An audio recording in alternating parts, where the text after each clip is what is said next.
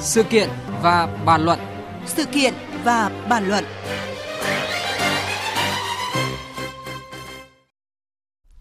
Thưa quý vị, thưa các bạn, những ngày qua không khí Hà Nội ô nhiễm rất nghiêm trọng, có thời điểm chất lượng không khí lên ngưỡng nguy hại, mức ô nhiễm không khí cao nhất. Đỉnh điểm vào chiều qua, nhiều nơi ghi nhận chỉ số không khí, chỉ số đại diện chất lượng không khí rất cao như điểm đo Phạm Văn Đồng xếp loại xấu, tức là mức nguy hiểm thứ hai trong bảng chỉ số, và điểm đo ở Tân Mai và nhiều điểm đo khác trên thành phố Hà Nội. Như vậy là tình trạng ô nhiễm không khí tại Hà Nội ngày càng xấu hơn, tăng dày cả về tần suất và mức độ. Trong khi đó thì các giải pháp của thành phố đưa ra lại dường như mới chỉ dừng ở việc khuyến cáo mà thiếu các giải pháp quyết liệt. Cần làm gì để giảm ô nhiễm không khí ở thủ đô và cơ quan nào chịu trách nhiệm chính về vấn nạn này? Biên tập viên Thanh Trường phỏng vấn bà Ngụy Thị Khanh, Giám đốc Trung tâm Phát triển Sáng tạo Xanh Green ID về ô nhiễm không khí tại Hà Nội.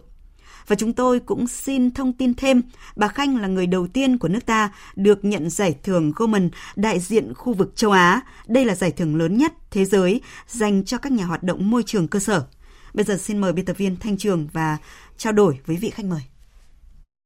Xin chào và cảm ơn bà Nguyễn Thị Khanh đã nhận lời tham gia một sự kiện và bàn luận cùng chúng tôi ạ. Xin kính chào quý vị thính giả. Ờ, là chuyên gia môi trường, bà có suy nghĩ gì khi mà tần suất và mức độ ô nhiễm không khí của thủ đô Hà Nội ngày càng tăng trong thời gian gần đây ạ? Đầu tiên là cá nhân tôi thì rất là lo lắng và cũng tích cực chia sẻ thông tin để cho mọi người uh, cùng có những sự chuẩn bị và có giải pháp để bảo vệ sức khỏe cho bản thân mình. Chất lượng không khí của chúng ta ngày càng xấu đi và một cái báo cáo khảo sát gần đây nhất thì cũng cho thấy rằng là đó là cái mối quan tâm lớn thứ hai của công dân Việt Nam đằng sau vấn đề việc làm. Vâng, ờ, chúng ta đang bàn về chất lượng không khí đúng ngày ông công ông táo, thời điểm mà người dân đốt vàng mã rất lớn và đây cũng là một phần nguyên nhân gây ô nhiễm môi trường gia tăng. Thì bà có ý kiến gì về cái tập tục này ạ? Tôi cho rằng là phong tục tập quán thì là một cái nét đẹp văn hóa. Tuy nhiên nếu như chúng ta à, không hiểu đúng và Ờ, thái quá thì nó lại trở thành cái tác động ngược lại uh, gọi là phản văn hóa tôi cho rằng nó là một cái thói quen cần phải thay đổi. Ô nhiễm không khí nói riêng và ô nhiễm môi trường nói chung nó không chỉ gây hậu quả nghiêm trọng đối với sức khỏe của người dân mà nó còn gây thiệt hại ra sao về kinh tế, kể cả về kinh tế từng gia đình đối với nền kinh tế của thủ đô Hà Nội và rộng ra là cả nước. Khi mà chất lượng không khí xấu đi thì ảnh hưởng trực tiếp luôn đến sức khỏe của rất là nhiều các cái nhóm dân cư, đặc biệt là những cái người mà dễ bị tổn thương như là trẻ em người già hoặc là những người mà mắc bệnh về đường hô hấp vấn đề về chi phí cho uh, khám chữa bệnh cũng như là điều trị bệnh của uh, các cái gia đình. Về những cái bệnh này thì nó gần như là chi phí thường xuyên lớn hơn là những cái thiệt hại do tác động của ô nhiễm gây ra thì có một cái con số tính toán đã được quy đổi vào khoảng tương đương với cái giá trị từ 5 đến 7% của GDP tính vào năm 2013 tức là chúng ta nhìn thấy một cái con số tổn thất chỉ riêng vừa của ô nhiễm không gây ra nó cũng đã có những mất mát lớn như vậy. Vâng, đó là con số từ năm 2013 và với cái vâng. tốc độ gia tăng như cái thời gian gần đây thì rõ ràng là mức độ thiệt hại. Dạ vâng. vâng. Nhiều ý kiến cho rằng là cần phải đưa cái chỉ tiêu kiểm soát ô nhiễm môi trường nói chung và ô nhiễm không khí nói riêng trong cái kế hoạch phát triển kinh tế xã hội hàng năm của thủ đô và rộng ra là của cả nước thay vì chỉ chú trọng tới phát triển kinh tế. Bà nghĩ sao về cái quan điểm này? tôi hoàn toàn ủng hộ với quan điểm này bởi vì à, đã đến lúc cái mức độ chịu tải của môi trường của chúng ta là đã đến cái ngưỡng rồi và chúng ta không thể tiếp tục phát triển kinh tế xã hội khi mà đánh đổi môi trường, vì đây là cái nguồn đầu vào cho cái quá trình phát triển kinh tế và cái sự ổn định của xã hội nghiệm từ quốc tế hoặc là đặc biệt là từ Trung Quốc thì họ cũng đã đưa cái vấn đề về bảo vệ môi trường hay là kiểm soát ờ, ô nhiễm môi trường không khí vào trong cái kế hoạch phát triển của các cái tỉnh cũng như là của của thành phố Bắc Kinh rất là rõ ràng và có những cái hành động rất là cụ thể. Vâng, trở lại về cái câu chuyện của cái ô nhiễm không khí ở thủ đô. Thì thời gian vừa qua thì tôi cũng nhận thấy là các cấp của thủ đô và người đứng đầu thành phố là chủ tịch ủy ban nhân dân thành phố Hà Nội cũng đã nhiều lần cảnh báo và thừa nhận cái thực trạng này và cho biết là còn đang có thực hiện rất nhiều giải pháp.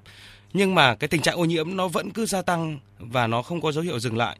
Thì phải chăng là thành phố đang thiếu một nhạc trưởng trong việc kiểm soát ô nhiễm không khí khi không thấy cơ quan đơn vị nào đứng ra điều phối và chịu trách nhiệm vấn nạn này thưa bà? Rõ ràng chúng ta cũng thấy rằng là cái vấn đề này nó đòi hỏi của cái sự phối hợp và chung tay của nhiều các cái cơ quan ban ngành khác nhau liên quan đến từng cái lĩnh vực. Nhưng mà đúng là cái vai trò của người nhạc trưởng rất là quan trọng. Bây giờ thì có cái cơ chế nào để cho cái người nhạc trưởng này họ phát huy được cái vai trò là một cái vấn đề rất lớn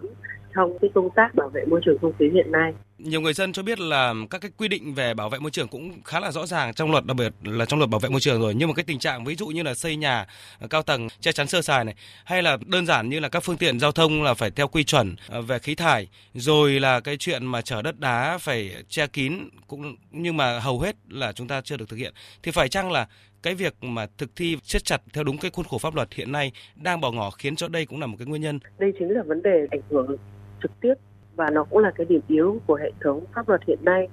À, chúng tôi hay nói về cái vấn đề thực thi không được nghiêm minh, vì thế cho nó dẫn đến cái tình trạng như vậy. à, bà nghĩ sao khi mà phát triển kinh tế thì chúng ta có thể nhìn rõ được ngay Chính vì vậy, những các cái tư duy nhiệm kỳ ở đâu đó nó vẫn còn tồn tại ở các cái chính quyền ở địa phương và các cái vấn đề môi trường thì bao giờ là vấn đề rất là lâu dài nên là ít uh, lãnh đạo uh, nhìn nhận và có quyết tâm thực hiện hành động. Đấy cũng là cái tư duy hoặc là cái cách tiếp cận. Nếu như là vấn đề môi trường là vấn đề lâu dài thì chúng ta phải chọn cái cách tiếp cận là phải ờ, dựa trên can thiệp, dựa trên những cái phân tích về rủi ro. Đúng không ạ? nếu như mà chúng ta thấy có cái trải nghiệm rõ ràng là nếu như chờ cái vấn đề nó xảy ra mới hành động thì nó đã quá muộn và đến lúc đó thì không không có cơ hội để sửa chữa thế nên cho nên là trong cái vấn đề môi trường thì tôi cho rằng là đòi hỏi cách tiếp cận là phòng ngừa và uh, hành động dựa trên những cái nguy cơ và rủi ro mà chúng ta nhận nhận ra uh,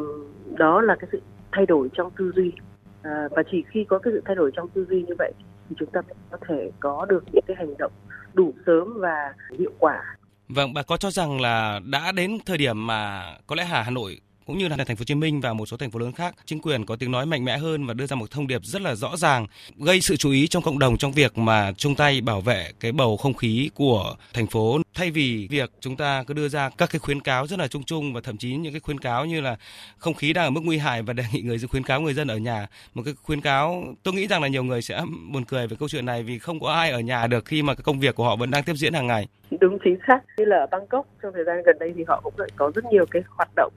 để cải thiện uh, chất lượng không khí. Thế thì uh, chúng ta chỉ có thể cải thiện được nó bằng những cái hành động thật là cụ thể của các cơ quan ban ngành mà có liên quan uh, trong cái vấn đề này. Uh, chúng tôi cũng nghĩ rằng đây là cái thời điểm nếu như không phải là lúc này thì là lúc nào bởi vì nó đã quá muộn. Nhìn vào cái chỉ số cảnh báo ngày hôm qua đó thì Hà Nội đã đứng top đầu tiên số 1 trong cái chỉ số về ô nhiễm không khí trên cái hệ thống của ENOW của Evisual. Đây là cái thời điểm mà gọi là quá cấp bách rồi. À, một lần nữa cảm ơn bà Nguyễn Thị Khanh, giám đốc trung tâm Green ID với phần bàn luận vừa rồi.